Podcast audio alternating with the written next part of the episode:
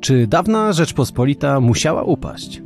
Czy w ostatnich dekadach XVIII wieku przede wszystkim utraciliśmy nasze państwo? Czy może udało się wtedy zbudować fundament polskości, który przetrwał okres zaborów? Jakie były kluczowe sukcesy i kluczowe porażki tej epoki?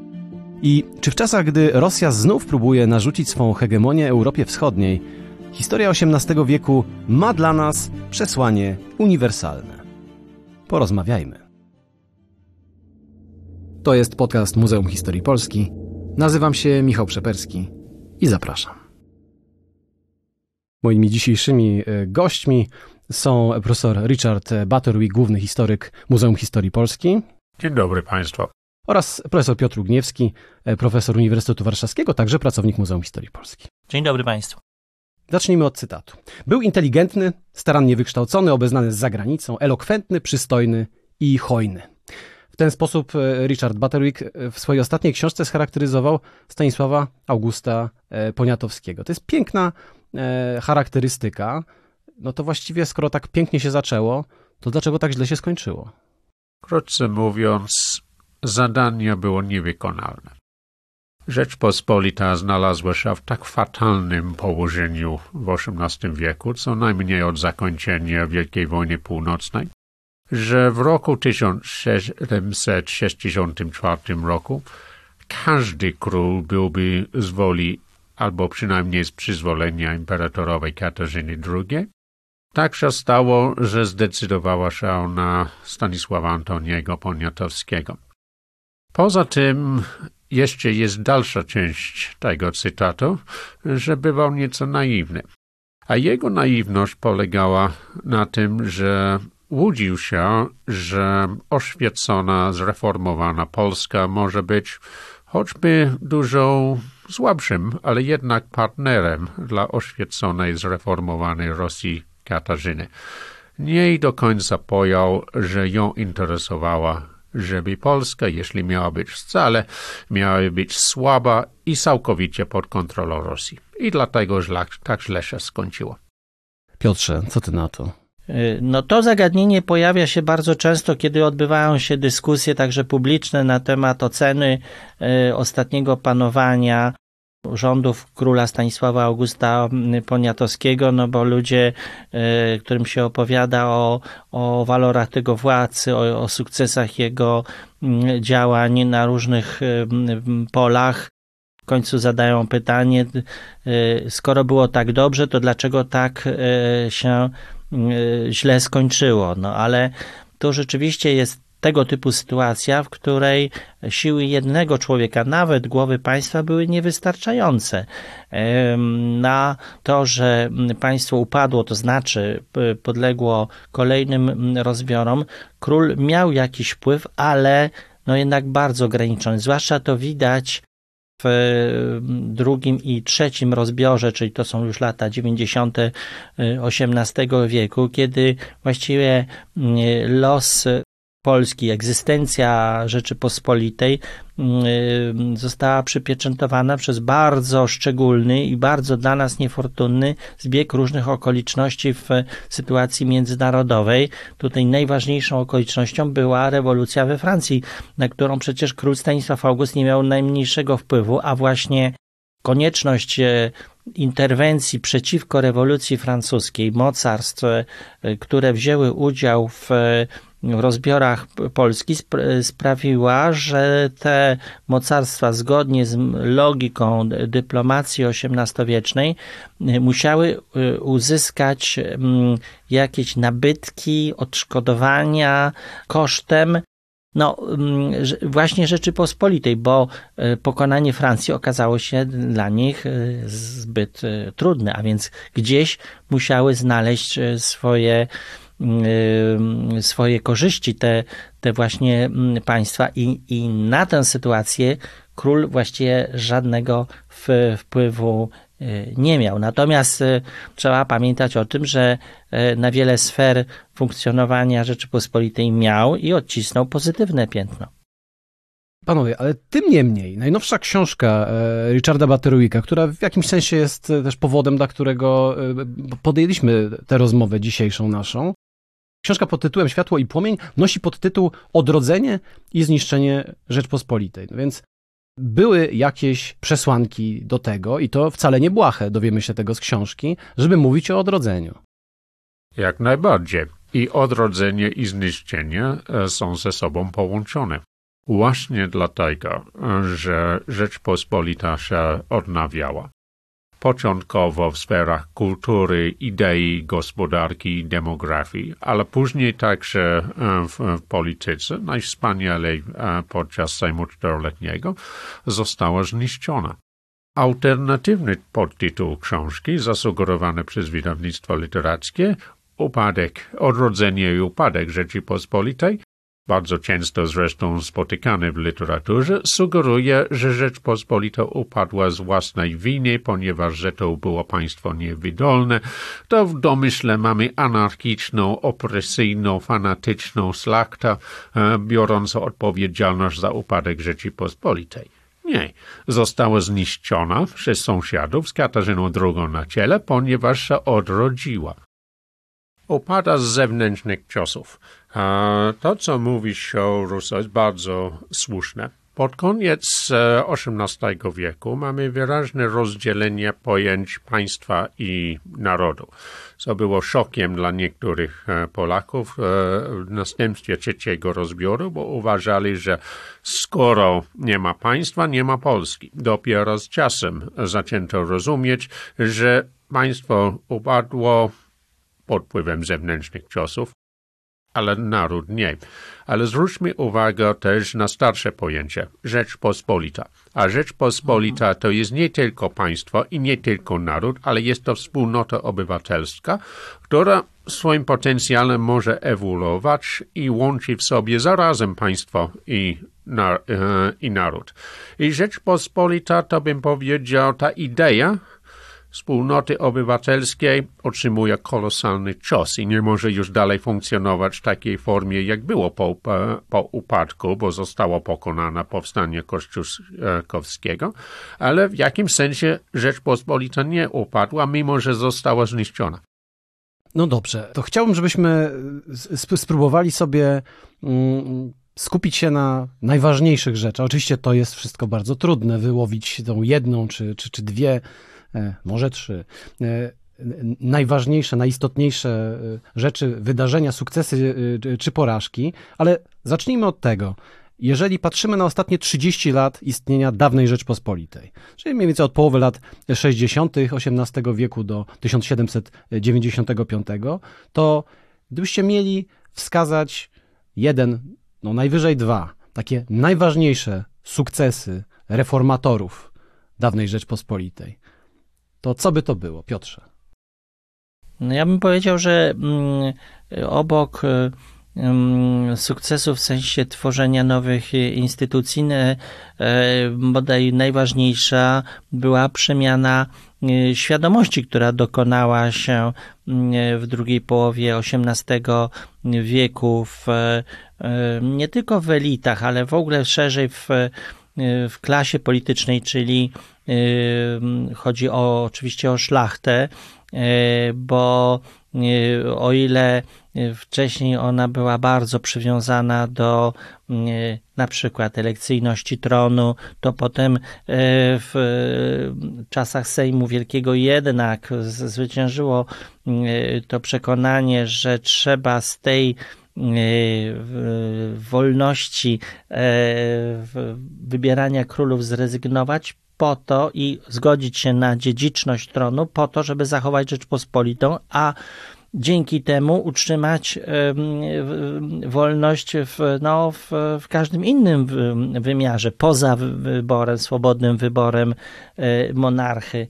E, więc e, te przemiany w świadomości klasy politycznej widać w entuzjazmie z jakim e, przedstawiciele szlachty łączyli się z mieszczaństwem e, w czasach Sejmu e, Wielkiego, gdy zostało uchwalone prawo o, o miastach i elita mieszczańska została jakby w, w znacznym stopniu zintegrowana z szlachtą mm, posiadającą majątki, bo tam bez majątków jakby pozbawiono praw politycznych i nastąpiło takie połączenie względnie zamożnej szlachty z dobrze wykształconym, też zamożnym, posiadającym różne rzeczy w, w miastach mieszczaństwem. I trzeba pamiętać, że do, do tego momentu, a więc momentu uchwalenia prawa o miastach, szlachcic, który zajmował się handlem, rzemiosłem, tracił prawa szlacheckie, prawa honorowe i no, był jakby obiektem hańby. A tutaj następuje ogromne z tego punktu widzenia przewartościowanie, bo ta, ta sama szlachta zaczyna doceniać fakt łączenia się z elitą mieszczańską, zniesienia większości ograniczeń, barier odgradzających do tej pory te te, te środowiska i no, uważa to za swój wielki, słusznie zresztą, za swój wielki sukces. To, to są objawy właśnie tych głębokich przemian. One się dokonywały no, dzięki postępom edukacji, też w pewnym, pewnym niestety sposobem edukowania tego społeczeństwa było to, że ono przeżyło pierwszy rozbiór Polski. Był to wstrząs, który uświadomił ludziom, że, że jednak nie da się E, utrzymać e, w niezmienionym kształcie wszystkich e, praw instytucji dawnej Rzeczypospolitej, bo to właśnie tej samej Rzeczypospolitej grozi katastrofą. Tutaj można byłoby jakoś strawestować sławny, sławny cytat z, z, z Lampedusy, z, z Lamparta, że bywają takie sytuacje, w których trzeba wszystko zmienić, żeby wszystko zachować, więc E, takie, oni nie czytali Lamparta, ale, ale e, widać, że zwyciężyło e, takie, takie myślenie i to jest dowodem właśnie tej głębokiej przemiany, która często jest przecież ważniejsza niż zmiana konkretnych ustaw, instytucji, powołanie, no, nie wiem czego, Rady Nieustającej czy Komisji Skarbowych, oczywiście nie lekceważąc tych, tych faktów, to wydaje mi się, że te kwestie świadomości były najistotniejsze. To jest to piękny cytat z cudownej powieści Lamparta. Bez wahania na to pytanie pewnie bym powiedział Konstytucja 3 maja.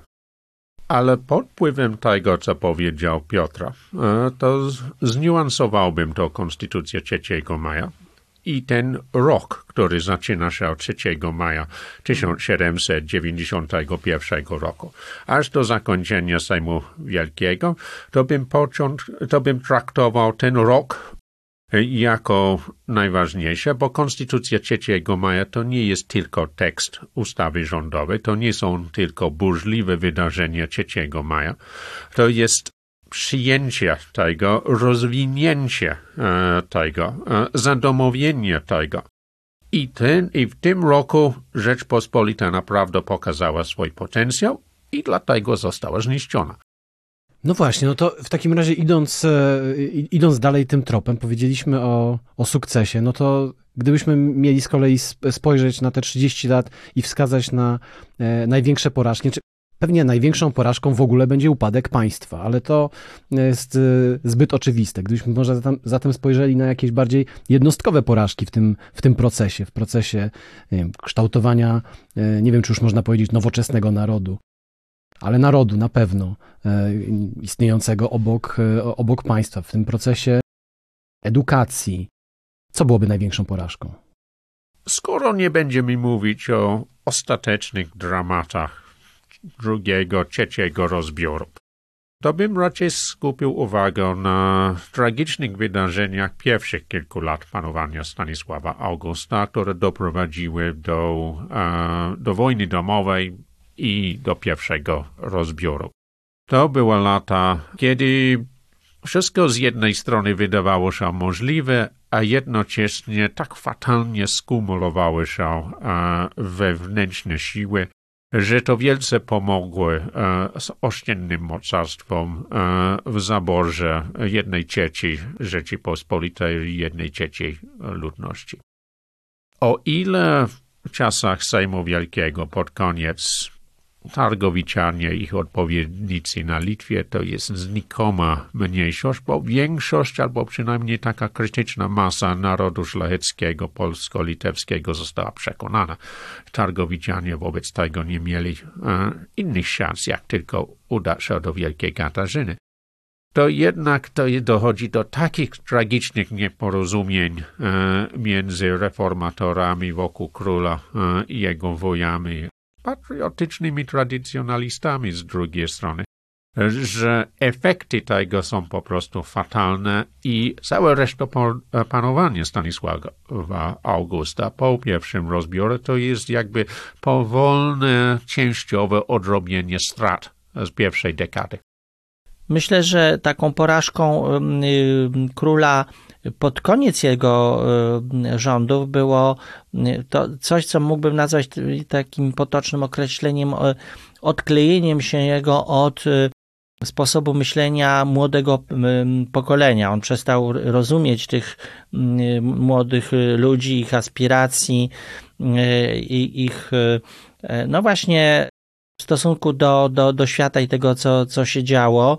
E, I mm, o ile on sam był zwolennikiem takiej polityki małych kroczków, pewnego kunktatorstwa, cierpliwego zabiegania o realizację swoich e, projektów, nawet takimi e, kawałkami, jakimiś fragmentami, myśląc o tym, że one się w całości zrealizują albo w bardzo długiej perspektywie, albo, albo nawet po jego śmierci. Nawet by, e, król odwoływał się często do takiej metafory, że on zasiewa ziarno, a plon tego ziarna zbierze po jego już śmierci ktoś, ktoś inny, w domyśle jak, jakiś jego następca.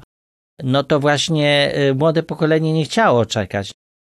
To widać było w, choćby no, w różnych rzeczach, ale po pierwsze w tym mm, buncie takim e, przeciwko zależności w stosunku do, do, do, do Rosji, który przeżył Sejm, który miał stać się wielkim na, na początku, jak się zebrał i, i korzystając z, z korzystnej koniunktury międzynarodowej, no w praktyce e, Sejm nie posłuchał króla, jakby wypowiedział posłuszeństwo Rosji, w pewnym sensie zerwał gwarancję rosyjskie, narażając się na późniejszą e, zemstę Katarzyny e, II. I tutaj król nie, nie potrafił nad tym zjawiskiem z, zapanować. On nawet powiedział, że wtedy użył takiej metafory, że ten Sejm to jest jak, jak e, koń zasilny dla swojego jeźdźca, czyli króla, który miał nadzieję, że oto on będzie kierował tym koniem, Sejmem, a stało się zupełnie inaczej. Potem to też widać, że że nie rozumie się w sposób taki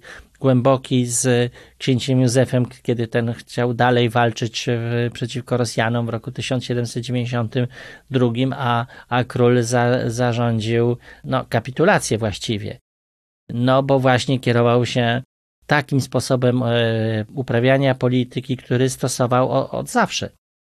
Myślę sobie, że kiedy mówimy o tych e, sukcesach i porażkach, no wspomnieliśmy oczywiście siłą rzeczy tylko o kilku, ale z kolei kilka chwil wcześniej powiedzieliśmy sobie o znaczeniu no, wydarzeń globalnych, o znaczeniu e, tego, co działo się w, w polityce międzynarodowej, ale w ogóle szerzej, o, jeżeli chodzi o, w, w ogóle o trendy, e, o trendy epoki. Czy jest tak, że te ostatnie 30 lat dawnej Rzeczpospolitej to jest czas, kiedy te trendy epoki, one raczej sprzyjają odrodzeniu, czy raczej sprzyjają e, upadkowi? Albo czy one raczej stymulują e, porażki, czy raczej, e, raczej więcej byłoby w tym nadziei na sukces? Pomyślałem sobie o takim, o takim pytaniu, kiedy Piotrze powiedziałeś o no, o, o, przemocy rewolucji francuskiej. No, rewolucja francuska, e, królobójstwo, e, wielki terror, no to, to się nieodłącznie kojarzy z ogromną zmianą e, polityczną i społeczną, jaką była rewolucja francuska. Siłą rzeczy dawna Rzeczpospolita aż takiego nasilenia rewolucji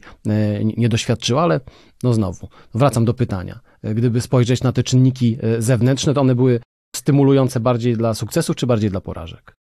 Czy sytuacja globalna bardziej sprzyjała sukcesowi czy, czy porażce e, w drugiej połowie XVIII mm, wieku w stosunku do Rzeczypospolitej? No, na, to jest bardzo złożone pytanie. Muszę przyznać, że nie umiem na nie odpowiedzieć.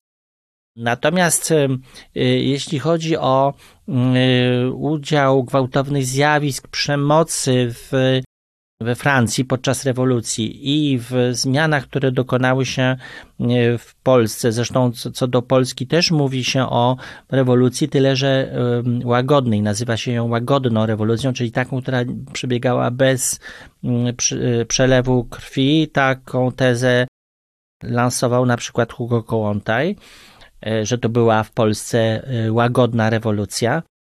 I zresztą współczesna historiografia zagraniczna, w tym Richard Butterwick i, i, i, teraz inni polscy historycy, też te przemiany w Rzeczypospolitej w okresie, o którym mówimy, nazywają rewolucją. W każdym razie rzeczywiście kontrastuje się przemoc, e, przelew krwi, który miał miejsce y, na masową skalę podczas rewolucji francuskiej z, z sytuacją dużo spokojniejszą w Rzeczypospolitej. Ale według mnie nie jest to do końca mm, trafne, dlatego że trzeba pamiętać, że właściwie w obydwu tych państwach w tym samym e, czasie, mówimy o latach 90. E, XVIII wieku, e, widzimy przemoc i, rozlew krwi. Tyle tylko, że rewolucja francuska jest rodzajem takiej implozji. Przemoc jest skierowana na, do wewnątrz. Natomiast Rzeczpospolita musi walczyć o utrzymanie reform, które sama podjęła, e, z wrogiem zewnętrznym. Przede wszystkim tutaj targowiczanie są mało istotną z tego punktu widzenia grupą, więc Także mamy tu w Rzeczypospolitej do czynienia z przelewem krwi, ofiarami, gwałtownymi wydarzeniami, ale to jest ten ciąg wydarzeń od 92 roku, a więc interwencja wojskowa y, rosyjska, aż do powstania kościuszkowskiego w 1794, które zresztą trochę takich objawów gwałtów przypominających ekscesy jakobinizmu we Francji y, też wtedy obserwujemy tak, takie zjawiska w, w Rzeczypospolitej, więc y, Francja to, jak mówię, rodzaj implozji, a Rzeczpospolita rodzaj eksplozji. Tak, pod koniec stulecia wszystko jakby jest stawiane na ostrzu noża wszystko albo nic. I Stanisław August nie pasuje do tego. To jest człowiek z połowy XVIII wieku, mhm. przywykły do polityki w ciszy gabinetów. Oświecenie to jest taki ożywczy, intelektualny ruch, nie jakaś ideologia do wojen narodowo-wyzwoleńczych. A tymczasem to już jest widoczne nawet e, w czasie amerykańskiej wojny o, o, niepodległość. E, w latach 80. dochodzą do nowych prądów w kulturze, o czym pisał między innymi francuski historyk literatury e, Jean Fabre, a Stanisław mm. August już wtedy nie nadąża trochę za, za tak. tendencjami epoki. Z jednej strony to przesilenie euroatlantyckiej kulturze e, i ideach w ostatniej tercji XVIII wieku przynosi bardzo ożywcze prądy. Na przykład w dziedzinie wojskowości dochodzą e, do możliwości inne sposoby prowadzenia wojny niż tylko e, pruska linia pod rozkazami. Takie możliwości na pewno e, dały swoją inspirację i owoce, zwłaszcza w insurrekcji e, kościuszkowskiej. I jas, rzecz jasna, Stanisław August już nie nadążał za takimi e, zmianami, ale w polityce międzynarodowej to miało jak najfatalniejszy skutek. Rewolucja francuska, właśnie dlatego, że to było coś w rodzaju, jakby odpowiedział, implozji bardziej niż eksplozji, jednak skutki dla, e, dla sąsiadów były znaczne i bywały e, też przykre, choć niektórzy witali francuskie wojska jako wyzwoleńców a jednocześnie to francuska rewolucja właśnie w tym okresie największego przesilenia, podczas terroru roku drugiego, skorzystała wielce, że polskie wojska insurrekcyjne zatrzymała e, tyle Austriaków i Prusaków na wschodzie, co bardzo ułatwiało zadaniu Francuzów na zachodzie. W pewnym sensie podczas insurrekcji Rzeczpospolita miała wszystkie e, e, problemy ideologicznego pokrewieństwa z Paryżem, choćby przesadzono z tym, a jednocześnie nie miała żadnej korzyści z realnej pomocy, którą Francja, gdyby chciała, mogłaby oferować. No i to pokazuje nam rzeczywiście, że te e, powiązania międzynarodowe są, e, są nieoczywiste, a może przynajmniej dla, dla współczesnych, dla nas dzisiaj, e, nie, nie zawsze będą oczywiste. Chciałbym zadać inne pytanie i przejść do innego tematu troszkę. Wywodzicie się obaj z nieco innych szkół uprawiania historii. I bardzo krótko mówiąc, czym według Was różni się uprawianie historii, Richardzie, dla Ciebie w Polsce, pisanie o, o, o Rzeczpospolitej? Czym jest niezwykłe? I Piotrze, dla Ciebie takie anglosaskie spojrzenie na, na historię dawnej Rzeczpospolitej? No bo wydaje mi się to szalenie ciekawe. Teraz mówimy wiele o książce, nawiązujemy ciągle do, do, do książki Richarda, no, która jest również, jeżeli chodzi o, o, o formę, w moim przekonaniu, różna od tego, w jaki sposób pisze się w Polsce o dawnej Rzeczpospolitej. Jestem pełen szacunku dla dokonań wielu pokoleń polskich historyków. Szczególnie XVIII wieku, tu mówimy o XVIII wieku.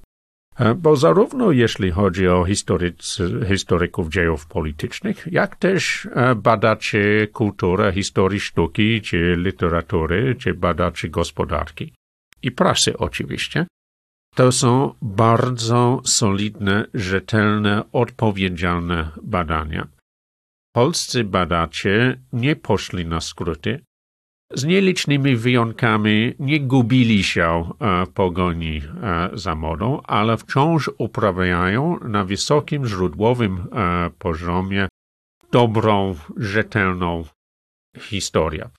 I to jest właśnie to, co najbardziej e, cenię. E, I w książce starałem się, żeby ten dorobek e, polskich historyków, może przede wszystkim najnowszych pokoleń, ale też niektórych daw, dawniejszych, został pokazany światu. Tym, że myślę, że podobne zalety też można znaleźć u, na przykład u niektórych litewskich historyków. Piotrze, a jak to wygląda z Twojej strony? Książka Richarda Batterwicka imponuje mi szerokością perspektywy, bo jak patrzę na e, dorobek naszej historiografii, w tym własne produkcje, to mam wrażenie, że czasem historycy polscy grzeszymy e, pewnym zawężeniem e, narracji naszych opowieści trzymamy się często zbyt wąsko tych zagadnień, które sami badamy, analizujemy na podstawie źródeł, e, trochę bojąc się e, szerszych uogólnień, nawiązań, z, z, korzystania e, bardziej taką hojną ręką z dorobku historiografii w, na tematy które są pokrewne, e, które wiążą się, ale nie bardzo bezpośrednio z głównym e, wątkiem naszej opowieści. Tymczasem właśnie e, książka, książka Richarda no, nie, nie ma takich słabości. Autor wykorzystał ogromną ilość opracowań historyków polskich, ale też e, zagranicznych, na przykład takich, którzy pisali bardzo szeroko o globalnych problemach e, relacji międzynarodowych w, XVIII wieku. No i także o historii myśli, o oświeceniu. To jest jasne, że nie można mówić o Rzeczypospolitej tego czasu nie, nie znając bardzo dobrze jakby klimatu intelektualnego e, Europy, a nawet Ameryki w tym czasie, czyli w drugiej połowie XVIII wieku i w tych zagadnieniach e, na, na podstawie bardzo rozległych e, lektur no, Richard porusza się bardzo swobodnie no, i imponuje i, i wiedzą i umiejętnością skorzystania z tego dorobku.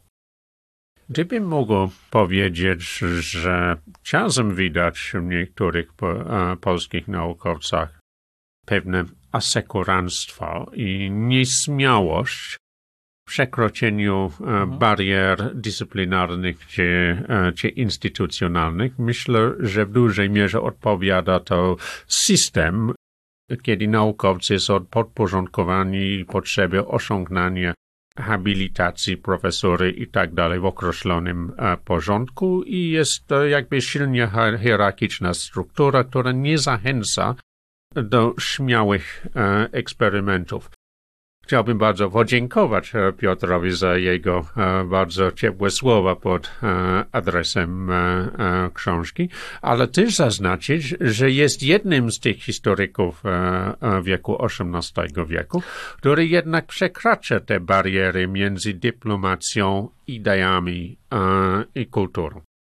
Richardzie, to ja może od razu idąc za, idąc za ciosem, chciałbym zapytać z punktu widzenia interpretacji, z punktu widzenia e, Twojego spojrzenia jako historyka e, świetnie osadzonego w, w realiach e, no, polskich też instytucjonalnych, ale, ale jako, jako historyka ukształtowanego z doktoratem brytyjskim i przez całe lata funkcjonującego w anglosaskiej, nadal funkcjonującego w, w anglosaskiej nauce, to czym różnią się interpretacje tej ostatniej części funkcjonowania dawnej Rzeczpospolitej, które są formułowane przez historyków e, na Zachodzie, a, a tutaj w Europie Środkowej.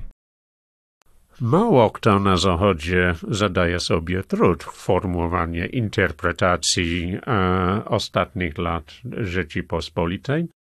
W większości syntez czy podręczników tematyka jest zbijana szybko, czasem na podstawie przestarzałej e, i wysoce niepełnej e, literatury. Zresztą nie ma e, jednej przewodniej interpretacji. Nie jest tak, że po prostu wszyscy powtarzają linię z XIX-wiecznej imperialnej Rosji albo z XIX-wiecznych Prus, czy też nie wszyscy powtarzają e, taki wolterowski e, wizerunek e, fanatycznej, nietolerancyjnej szlachty. Czasem widać wielką sympatię dla Polaków walecznych, walczących przeciwko monarchiom. Czasem taka lekko skrywana pogarda, ale nie ma jednej interpretacji. Można powiedzieć tylko, że jest niedosyt wiedzy, z tym, że coraz więcej jest historyków w różnych krajach, nie tylko w Niemczech, gdzie zawsze byli, e, ale także w Ameryce Północnej, e, w różnych krajach romańskich i, no i zwłaszcza w Wielkiej Brytanii, nie tylko w Anglii, ale także w Szkocji e, z profesorem Frostem i z profesor Friedrich i innymi, którzy poważnie traktują dawną Rzeczpospolitą jako coś, co warto studiować. E, jako coś, co nie jest mniej ważne niż na przykład Hiszpania. Piotrze, ty w swoich badaniach e, poruszałeś no, nie, nie tylko tematy polskie, ale również francuskie.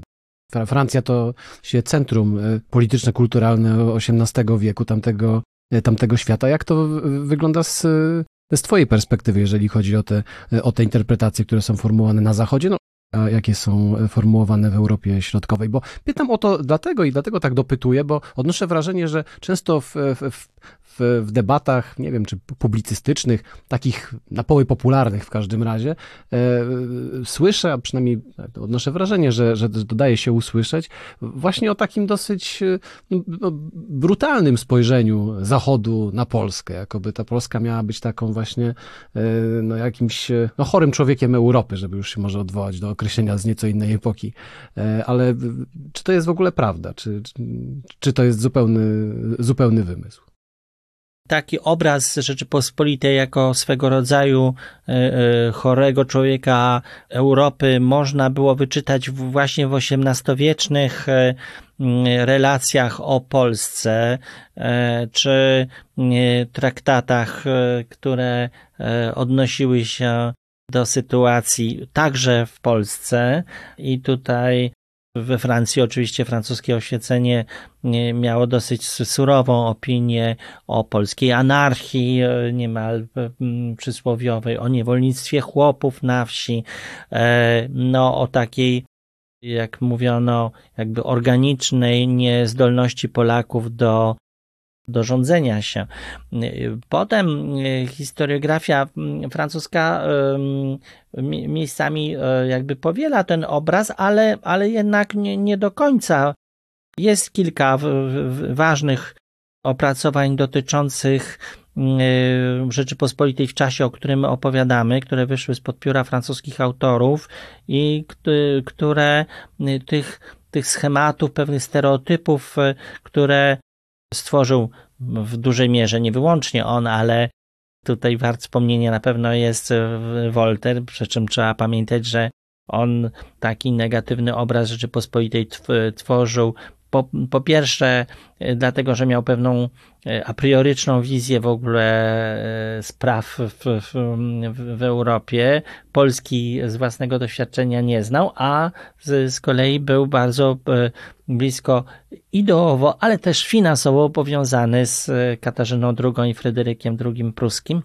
Więc w historiografii francuskiej jest kilka takich prac, które jednak z tym czarnym wizerunkiem e, Rzeczypospolitej starają się polemizować i, i, i pokazują sprawy w, w, innym sensie. Do najważniejszych prac należy stara z drugiej połowy XIX wieku książka nadal ważna Alberta Sorela o pierwszym rozbiorze Polski i kwestii wschodniej. On tam pokazuje, jak pierwszy rozbiór, o którym mniej mówiliśmy tym razem, e, był powiązany z starciem cywilizacji islamu i europejskiego chrześcijaństwa, ponieważ e, rozbiór był powiązany z wojną Rosji z Imperium Tureckim.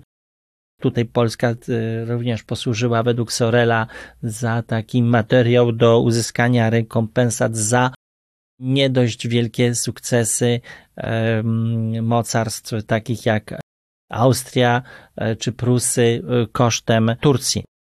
Więc e, poza tym e, oczywiście trzeba pamiętać, że takim pomnikowym dziełem jest książka e, Żana Fabre, Stanisław August i Europa wieku oświecenia. No i to jest wspaniałe dzieło, które no, pokazuje bardzo taki głęboki, zniuansowany i bardzo życzliwy Polakom i tytułowemu bohaterowi Stanisławowi Augustowi obraz tego, co, co, co się E, co, co się działo. Zresztą Fabr jest e, bardzo też nie, nie, krytyczny w stosunku do tego, co pisał Wolter.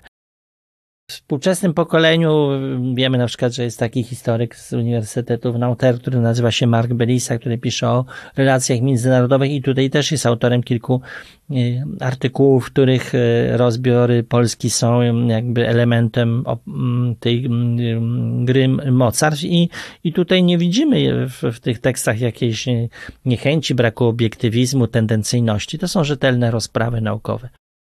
To znaczy temat dotyczący współcz tak. współczesnej Polski czy XVIII-wiecznej dawnej Rzeczpospolitej?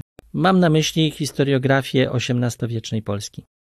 Panowie, y, zmierzając do końca naszej, naszej rozmowy, chciałem y, tak no, może trochę z intencją y, podsumowania, ale zapytać o to, na ile właściwie XVIII wiek i jego problemy, też badania nad nim, interpretacje, jakie możemy wysnuć na temat wydarzeń z XVIII wieku są, są dla nas dzisiaj w jakimś stopniu uniwersalny. No bo myślę sobie tak, że, że debaty o swojskości e, i zapatrzeniu na Zachód, o różnych rodzajach e, modernizacji, debaty na temat e, rosyjskich zakusów na hegemonię w naszej części Europy, to są sprawy, no, które właściwie zajmują nas dzisiaj, chciałoby się powiedzieć, że nie mniej niż naszych przodków w XVIII wieku. Masz rację, Michale. E, debata między e, oświeconymi a sarmatami, a później między neosarmatami a neooświeconymi e, właściwie nigdy nie ustały, aczkolwiek przybrały nowe formy i były nowe akcenty z, z, z każdym pokoleniem. E, a z kolei wystarczy spojrzeć e, za wschodnią granicę i widać, e, jak każda próba od nowa ze strony Ukrainy, żeby ukrócić korupcję, żeby umocnić demokrację, żeby modernizować państwo, żeby wyzwolić tę energię społeczeństwa obywatelskiego, spotykają się z kolejnymi ruchami Rosji, żeby osmieszyć, korumpować, okroić i ostatecznie zniszczyć analogia jest oczywista. Wydaje mi się, że w relacjach międzynarodowych występują do pewnego stopnia takie stałe elementy i tendencje, które trochę nie zależą, nie zależą od zmian systemu rządów, e, od konkretnych polityków sprawujących władzę nad mocarstwami, które grają pierwsze skrzypce na, na naszym kontynencie.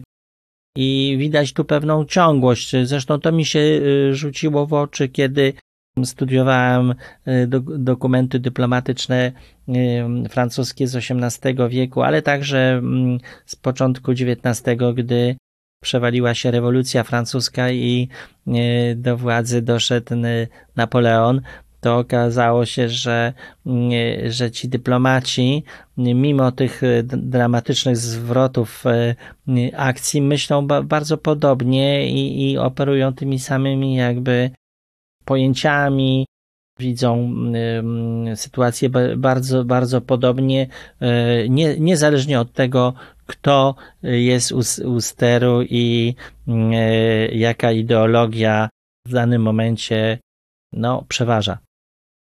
No to właściwie trochę wygląda na to, że ten, ta zmiana e, sposobu myślenia w jakimś takim głębszym wymiarze, zmiana mentalności to jest w ogóle no, najpoważniejsza zmiana, do jakiej może dojść. I tutaj też wracam do tego, czego zaczęliśmy naszą, naszą rozmowę już o sukcesach e, tej, tej ostatnich, e, tych ostatnich 30 lat dawnej Rzeczpospolitej, że ta zmiana myślenia, która nastąpiła w latach 60., może bardziej jeszcze 70. i 80. XVIII wieku, może tym bardziej pokazuje nam się jako, jako bardzo poważne faktycznie osiągnięcie tego okresu. A, jeden krótki cytat. Austriacki chargé d'affaires, który nazywał się Benedict Cachet, mówił pod wpływem e, i wrażeniem przyjęcia prawa e, o wolnych miastach Rzeczypospolitej, dawniej królewskich, mówił o rewolucją in den Denkensart, rewolucja w sposobie myślenia ze strony szlachty. To było dla niego piorunujące, że szlachta może tak zmienić swoje podejście do mieszczaństwa, żeby dzielić y, z nim część tej roli y, obywatelstwa w Rzeczypospolitej. No właśnie, i o tej e, rewolucji, sposobie myślenia miałem dzisiaj wielką przyjemność rozmawiać z Richardem Butterwickiem, głównym historykiem Muzeum Historii Polski. E, Piotrem Ugniewskim, profesorem Uniwersytetu Warszawskiego, także pracującym w Muzeum Historii Polski. Wszystkim tym, którzy e, wysłuchali naszej dzisiejszej rozmowy, gorąco e, polecam książkę Richarda Butterwicka, która stanowiła dla nas pewien punkt wyjścia i regularnie się do niej odnosimy. Światło i płomień, odrodzenie i zniszczenie Rzeczpospolitej, która ukazała się niedawno nakładem wydawnictwa literackiego. Bardzo panom dziękuję za rozmowę. Dziękuję bardzo. Dziękuję bardzo. Podcastów Muzeum Historii Polski wysłuchasz na YouTube, Spotify, Google Podcast, w Audiotece, a także na innych platformach podcastowych. Chcesz być na bieżąco? Subskrybuj kanał Muzeum Historii Polski.